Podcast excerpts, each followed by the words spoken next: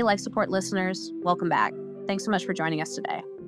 On today's episode, we're joined by Dr. Gaudiani, an internationally renowned eating disorder expert who talks to us about the medical side of eating disorders. I'm also pleased to be joined by my wonderful, awesome co host, Jinsey. She's back. um, so, thanks all for listening this week. And just a quick reminder please like and follow us wherever you get your podcasts. Enjoy. Dr. G, could you please introduce yourself, who you are, what your pronouns are, where you're from, what do you do when you're not working, and what do you do when you are working? I would love that. Thank you so much. So, I'm an internist who specializes in eating disorders, and my journey started because I'm the oldest of three girls, and I got into medical school, and my younger sister arrived at college in the same city and had developed an eating disorder. I knew nothing about them except that I loved her unconditionally. And she has been generous enough to allow me to share that he is the inspiration for why this whole topic got into my heart. She was sick for many years and is fully recovered. And when I was in med school, I realized that I'm a classic internal medicine nerd. I like to have the whole human uh, as part of my care, and that I was really interested in the ways that we can use patients' stories to be more responsive to their needs. I was an English major in college. And so as I sat with my patients in med school and then in residency and listened to the stories they told me and the words they chose to use about themselves, I realized that we could form this bridge where they could share with me about themselves. I could share with them what I think I know about medicine and we could together come up with a plan that seemed to make sense to them. As my sister worked on her recovery, I realized that the process of establishing that relationship with patients is so vital and and is a gift oftentimes in systems that don't necessarily give us the time to foster that. So I moved to Denver after finishing a chief year and uh, doing a hospitalist year uh, in gosh, 2007. And I started working at the inner city teaching hospital for the University of Colorado, where after a year, the chief physician of the hospital system, who unbeknownst to me was the world expert in the medical complications of eating disorders, wrote out an email to my colleagues and I saying, Who would like to help me grow and run the nation's top medical stabilization hospital unit for critically ill adults with anorexia? And at the time, I was pregnant with my second daughter, and I had my sister's experience behind me. And I raised my hand and said, Me. And that changed my career forever. So, over the course of eight years, I had the incredible fortune of really getting to know this wonderful population of patients and getting to know the intricacies of the medical complications they were experiencing as a result of their malnutrition, and then how to nourish them, but also how to speak to their hearts and how to listen with my heart. I had the great fortune because it turns out there aren't that many doctors who specialize in eating disorders to really become someone who could lecture nationally and internationally on this topic and collaborate with wonderful therapists and dietitians around the country and around the world. So, when I left that program in 2016 to found my own outpatient clinic here in Denver, Colorado, I had a sense that I knew a fair bit, but that I probably was going to need to learn more. And oh my goodness, did I have a lot to learn? Because I only knew about one subsegment of this patient population. And I opened this clinic, which cares for individuals around the United States because we're licensed, I think my partners and I, in something like 48 states now. I opened this clinic in order to do a few things. One, to provide as good as possible direct patient care to people of all ages, genders, body shapes, body types, shapes, and sizes from around the country, and to uplift the quality of medical care for people with eating disorders here and around the world, and to try to provide some thought leadership as I learned things to use this platform I was so fortunate to become a part of to disseminate that knowledge more broadly because people are thirsty for this information. They want to know. Either they want to know because they have a family member or a dear friend who's who's affected, or they want to know because they want to do better in their own practices. So that's what I've been doing since 2016. I have learned an enormous amount, uh, and I continue to do so on a daily and weekly basis. And I wrote a book in 2018 called Sick Enough A Guide to the Medical Complications of Eating Disorders, which tried again to share my knowledge base and awareness at the time with many, many, many more individuals, families, and providers than I'll ever be able to, to take care of directly. And I've just become really passionate about all of the elements of uh, often unmeasurable illness that occur in those with eating disorders. But as part of that, I'm really passionate about prevention. How do we prevent eating disorders at all? How, if they seem to be nascent, can we make them as brief as possible? How can we reduce the experience of fear and trauma among families, clinicians, and individuals? So I'm very enthusiastic and passionate about it, as you can tell. Uh, on a on a personal note, uh, this year I will have been married to my husband for 20 years, uh, together 27.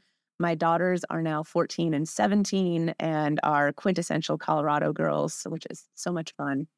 I love in my free time to read YA fantasy novels, despite having been a Harvard English major. That is what lets me. I love to hike and ski, although I'm not very good at it and take walks with dear friends. And I absolutely love travel, theater, and great food. That's a safe space. No judgment here, okay? Thank you. But my my husband is super into like um, YA uh, sci-fi novels, and um, so I'm always um, lovingly judging him. Um, but but it, it's with it's, it's with great love and respect. So no, that's It's absolutely necessary. The nerdiness really knows almost no bound. Yeah. Yeah. No, that that's fantastic. We all self-identify as nerds here at CHU, so that's that's fantastic. Um, but what what I read in my spare time, I um actually came to know you through your book, Sick Enough. So was really struck by the language that you use throughout the book and really in the intro emphasizing people being sick enough to get that recognition, to get the support that they need. Can you talk a little bit more about what that phrase means to you in the context of eating disorders? I'd love to. Let me talk about it in two different contexts, perhaps one from the patient perspective and one from the systemic provider perspective. From the patient perspective, individuals with eating disorders, almost always, there are no perfect generalizations, as a part of the psychopathology, come to believe that they themselves are unworthy of stopping or altering the behaviors, of getting help, even of feeling better. And their thinking will often go something like this I've seen people on the internet who are much thinner than I am, or who have much worse stories or a worse trauma history, who I, have read stories about people who have uh, super abnormal blood tests or who have very abnormal vital signs. I don't have any of those things, so I must not be sick enough.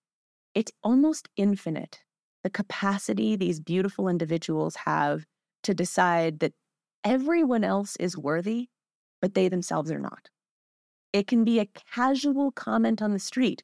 It can be a less casual comment in a doctor's office. The old, you look great, or hey, good job, you've lost weight.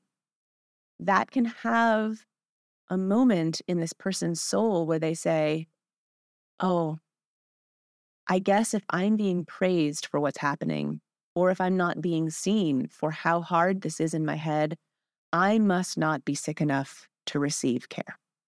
And, and quite frankly, I have heard the phrase, I'm not sick enough, since I started in the field when I was taking care of the nation's most critically medically unstable adults with anorexia nervosa who are only a small subset of the total quantity of individuals with eating disorders, all of whose medical problems are worthy and important.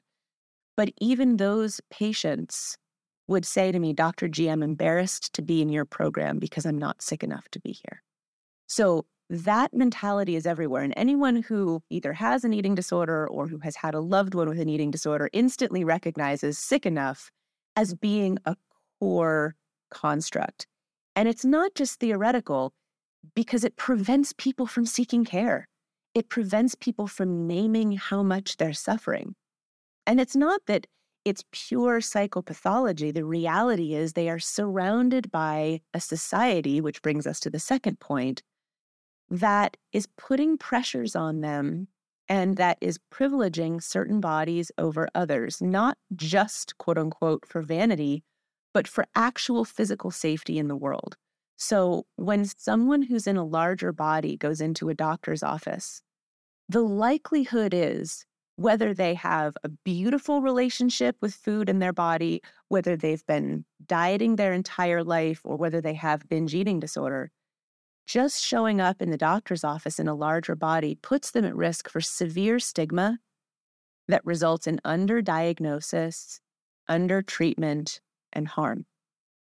So that group of patients may have gotten myriad signals from the time they were children that no matter how hard it's been to be in their brain with mental illness, they're clearly not presenting as quote unquote sick enough to be taken seriously by the medical establishment that's supposed to be out there to help them.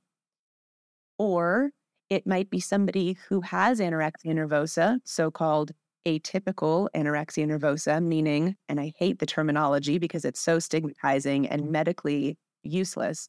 It means they've got the restriction, the fears, and the uh, body image distortions but they don't happen to get underweight.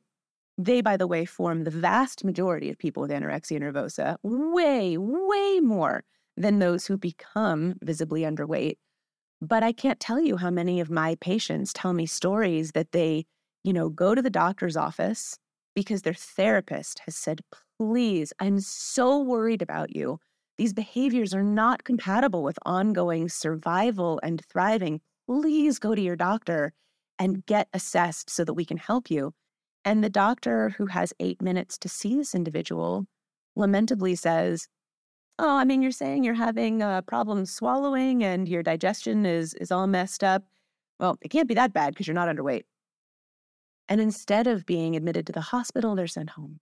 So, this idea of not sick enough is perpetuated by the system that we're operating under by the fact that every time they go on social media, which isn't the problem, but it is the megaphone for the problem, they end up seeing people who are doing behaviors as extreme or more extreme than their own and being praised, being called healthy, being called self controlled. So the system itself then is flawed for so many reasons and it's not because you know of the evil of, of of any particular system but the ways in which they interact. I got zero hours of medical training on eating disorders. I went to wonderful institutions zero hours so when doctors don't have a knowledge base about something and especially when primary care doctors are being asked to be responsible for a panoply of clinical and uh, both medical and mental health situations, it can be super intimidating when someone walks in the door and says, I have an eating disorder, and the person thinks, oh no, oh no, I know I'm not equipped to do this. And the easier thing is to say, well, the good news is your labs are okay. The good news is your EKG is fine. Because that takes the doctor off the hook in their, you know, tender, compassionate soul because they think, well, at least the patient's not that bad. But what the patient hears is, I'm not sick enough. So, what we can all do as a field and, and as families, as patients themselves, is to say, anyone with an eating disorder at any stage is sick enough to receive good care. And we want to acknowledge that good care is not accessible to all. But some care is going to be better than no care. And let's continue to raise our voices in advocacy for there to be awareness of how to care for people with eating disorders. The best resource along those lines will be the in state dietitians and therapists who have eating disorder expertise and who are now pretty used to doing telemedicine, because that can be connected into any community, no matter how rural if there is broadband, if there is a, a cell phone signal, there can be help. Plus, there are written and podcasted resources that can help empower individuals, families, and clinicians to attend to this better. Very interesting to to hear that perspective because when I think of eating disorders and how it's medically managed versus behaviorally managed, I guess I would like you to talk a little bit about that because I didn't realize physicians is like an internal medicine provider maybe we didn't have that um, education that to have this conversation with me if I'm walking in and, and telling them I have this problem. And then you have the therapist that's saying, go talk to your medical professional. And it's like, can you help us understand what is that difference between medical and behavioral management when it comes to eating disorders? Yeah, that's such a great question. It's a it's a flawed system. We have a flawed system, and it is the system we've got. And those of us who are lucky to be leaders in the field continue to try to shift and change this system. Where we are now is that someone with an eating disorder is more likely to be able to access a great therapist and dietitian who know about eating disorders. And what that might look like is the dietitian meets with them for an hour a week, maybe by video, and they talk about how have you been eating? Um, how is your relationship with food? Do you need help with meal planning? I want to make sure you know that, uh, you know, as an athlete, you haven't been fueling enough this week, or you haven't been resting enough this week. I saw that you had a couple of days during finals period where you weren't getting enough nutrition in based on what you were documenting. I want to remind you you deserve good nourishment no matter what your level of stress is. No matter whether you have a stress fracture and you can't run for six weeks, everyone deserves consistent, adequate nutrition throughout the day. So those are some of the works that the dietitian will will perform. And then the therapist helps with what is the brain doing? How is the brain interpreting these signals, not only between self and what we might call for some the eating disorder voice, but then also from a society that's giving all the wrong messages. Oftentimes, as people begin an eating disorder, no matter what body size they begin in, they get a lot of praise. They have people telling them they look great. They finally got their stuff together. They're really showing up for their sport or for their, uh, you know, dance troupe or whatever it might be. Mm, they might be winning their office's weight loss challenge, which I just think is such a dangerous idea. So, at the same time that the therapist is saying, the unkindness you're showing yourself, the meanness, the restriction, the fear you have as you wake up and wonder, what did I eat yesterday and what may I eat today? Those are going to be in constant tension with the way that society interacts with you.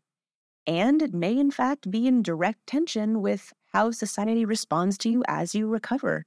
There's a beautiful article by an actor named Matt McGorry uh, that can be Googled uh, that talks about his recovery from an eating disorder at his peak of Hollywood glow, where when he was at his worst in his eating disorder, he had the body that everyone believed was the pinnacle of health. And as soon as he acknowledged what he needed and started nourishing himself properly and not driving himself to really poor health, his body shifted and people started saying, oh, well, he's gotten unhealthy. That is unbelievably challenging. The eating disorder itself is so hard to get through, but when the rest of the world is giving you the opposite message of the eating disorder voice and your team as you're working through this, it's super hard. So that's the mental health and the and the nutritional side. The medical side, from my perspective, is all these other important things that unfortunately don't get tended to that often. This set of fundamental manifestations in a body of eating disorders is not infinite. And, and it's really detailed, covered in, in my book for those who are interested. But let me give the story that I usually give to patients, families, and providers when I set the stage for what is going on with bodies when someone gets an eating disorder.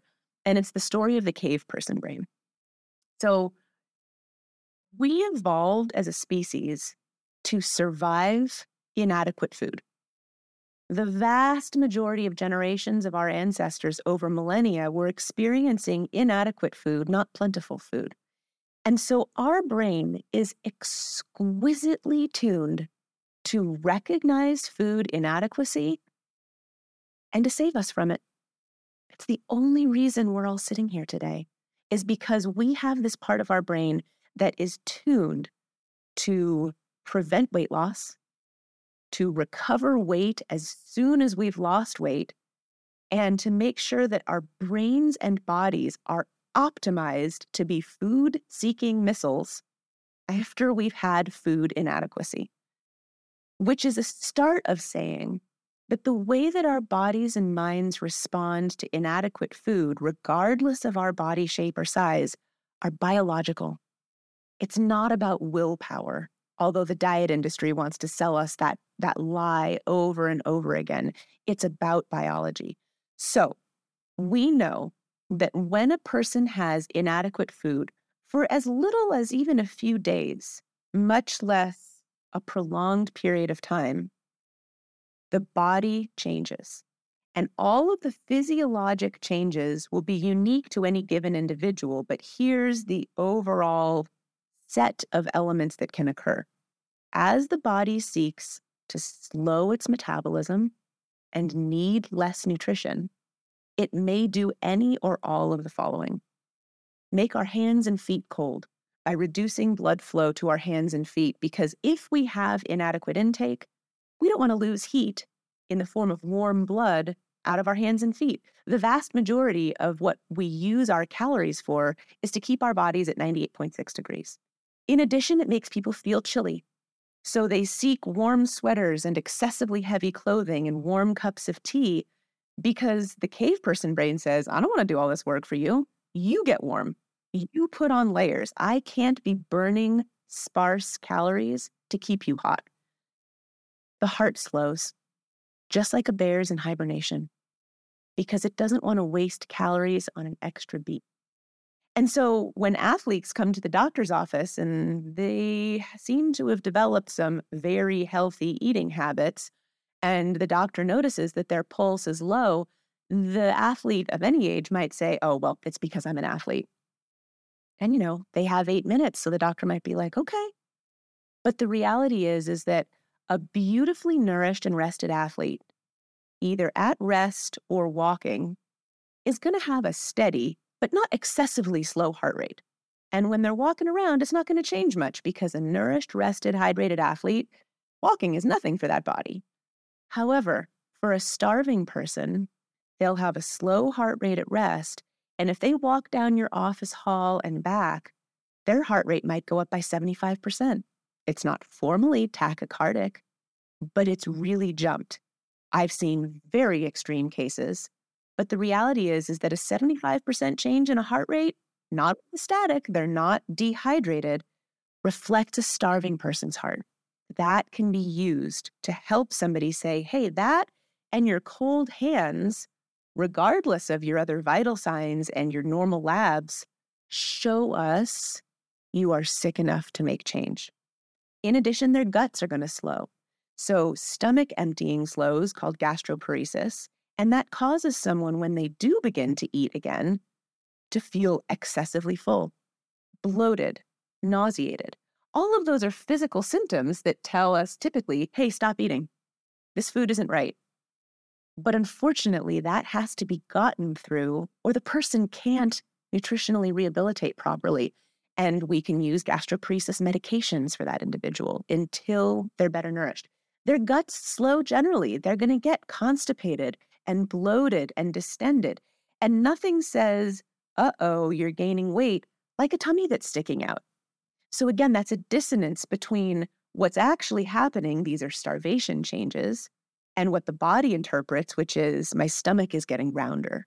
And is the doctor can just kindly say, hey, this is all going to get better as you nourish, then that really helps. A couple of other classic things that happen to spare calories are that eventually our hormones revert to pre puberty levels, which is why in those who menstruate, periods stop. Sometimes, not always. And for those who make testosterone at baseline, that dips down, and sex drive and sex performance may really, really change. I've spoken with a former pro athlete who says, in speaking with other serious athletes, they know when they're finally out of season because they become more interested in their girlfriend than in a pizza, for instance. So all of these things change. And of course, low hormone levels can contribute to fragile bones. There are all sorts of things that can occur really often short of any vital signs change or any lab change, which are often quite normal. Now, the good news is, is that when somebody who has been unnourished nourishes again, their metabolism surges back. You cannot break your metabolism. And that's a huge fear that people have. So, if somebody has been dieting or engaging in eating disorder behaviors, almost all of which involve some form of caloric restriction, whether it's caloric restriction all day or caloric restriction with purging or binging and purging or starving all day and then binging, which sort of covers the essential panoply of eating disorders, restriction is part of it. So, cave person brain is operative in all of the eating disorders. And our brains do change. They start to become really hyper focused on food. They they want to uh, binge on a food if they have access to it, which is not because they have a sugar addiction. It's because it's biological. That's how our cave person ancestors survived after being without food. But when they begin to eat consistently and adequately again, their metabolism comes back online. And indeed, those who do need to restore weight in their eating disorder, which is not everyone, may find that it takes a huge number of calories to allow their body weight to restore because their metabolism goes so fast. But metabolisms don't break. Our body is there to be infinitely responsive to what we're taking in. And in a last sentence on this very long answer, what I'll say is a key point of food inadequacy that our cave person brain is watching for is food insecurity. Not having enough food due to poverty, due to being in a food desert and not being able to get enough food in the house.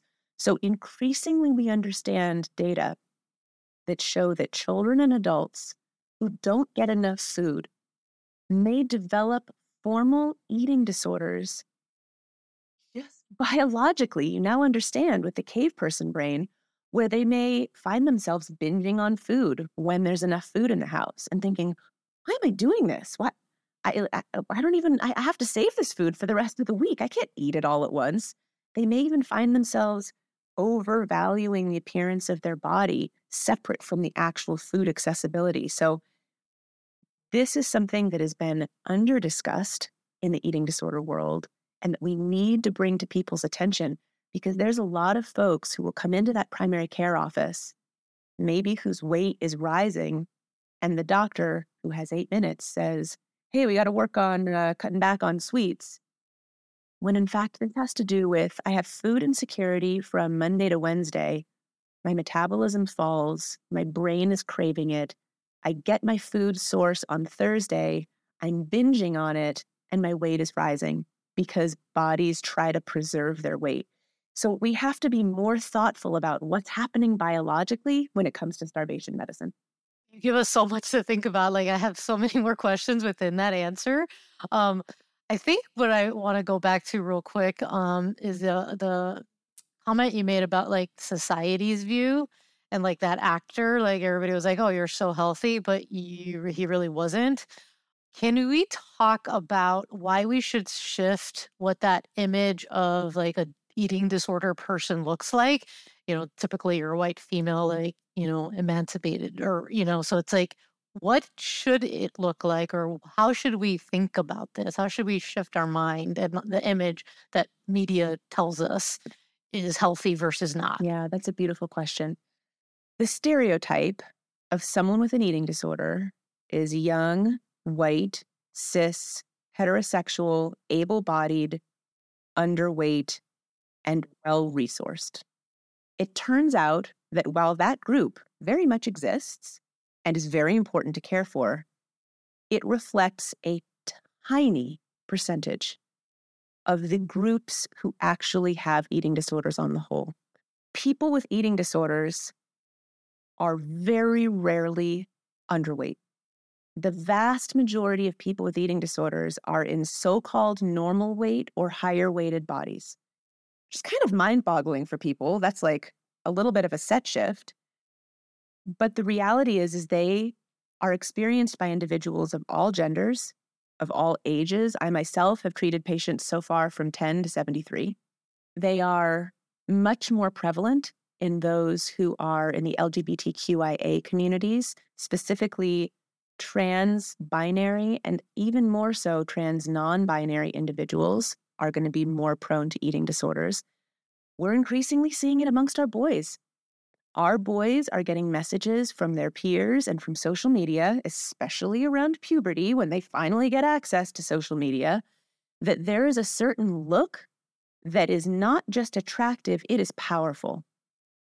And there's nothing that teens are better at than mm-hmm. identifying who has power and finding ways to try to avoid things that disempower them and absorb things, even when they're unhealthy, that make them more powerful. So we know that a certain look of a certain boy is powerful. And therefore, I have seen tons of boys, and these are guys who are great athletes in sports that are not looks oriented classically, ending up trying to cut down on things, trying to watch calories, over exercising in response to binging, which was in response to trying to restrict calories.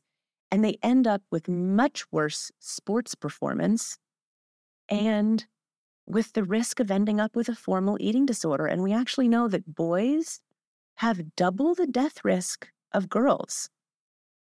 P.S. Across the board, any eating disorder diagnosis carries a double death risk compared to age matched peers. And if you have anorexia nervosa, the death risk may be 60 to 30 times higher compared to an age matched peer who doesn't have it. So these are not stages, they are not phases, they are not acting out, they are not a bid for attention. They are serious mental illnesses that require serious responses. And as we expand our view to understand who could be having an eating disorder, your nephew, whom everyone's been praising, as he gets lean, having been chubby throughout his childhood and early teen years, may actually be going down a rabbit hole that's not safe. The only way we can tell is to ask, you know, in a safe space, hey, tell me a little bit about what's going on with body and food right now. That's it. Be quiet and let them speak. The more defensive they are, the more serious the problem may be. Because if a kid says, Oh, I mean, thanks for showing your concern. Honestly, I'm eating a ton. I'm working out a lot. I know that, you know, my, body might look a little different right now, but I'm I'm doing pretty great. Um, or, yeah, you know, my stomach's been hurting. I'm, I've been having some diarrhea, and suddenly we make a diagnosis of Crohn's disease that no one was paying attention to. But the person who says, What? I'm fine. I'm good. I, I don't have any problems at all. Why are you even asking me about this? I heard you talking about diets. Oh, then we have a little red flag that something is happening. But while the response can be relatively universal across all the different eating disorder diagnoses, we have to change our view of who may be ill and stop our, and by our, I mean the medical industry, snap judgment that they can look at someone and tell who's healthy and who's unhealthy. Yes, perhaps at very extremes of weight, we can probably assume that that health is not optimal. But I can't tell you how many patients are in three organ failure and have suicidal depression whom I have in my clinic who are stopped on the street by people they don't know who say, You look amazing. What is your secret? And again, that's just so confusing for the eating disorder. I think that, you know you can see our head shaking back and forth like gosh what a challenging reality for our you know people who could be our friends neighbors patients to live with and I think it's so important to talk about Great. Thanks for a great session today. And um, remember to give a little life support out there and follow us and like us. And we'll have a part two with Dr. G. So watch out for that and have a great rest of your day and come back in two weeks. Thanks.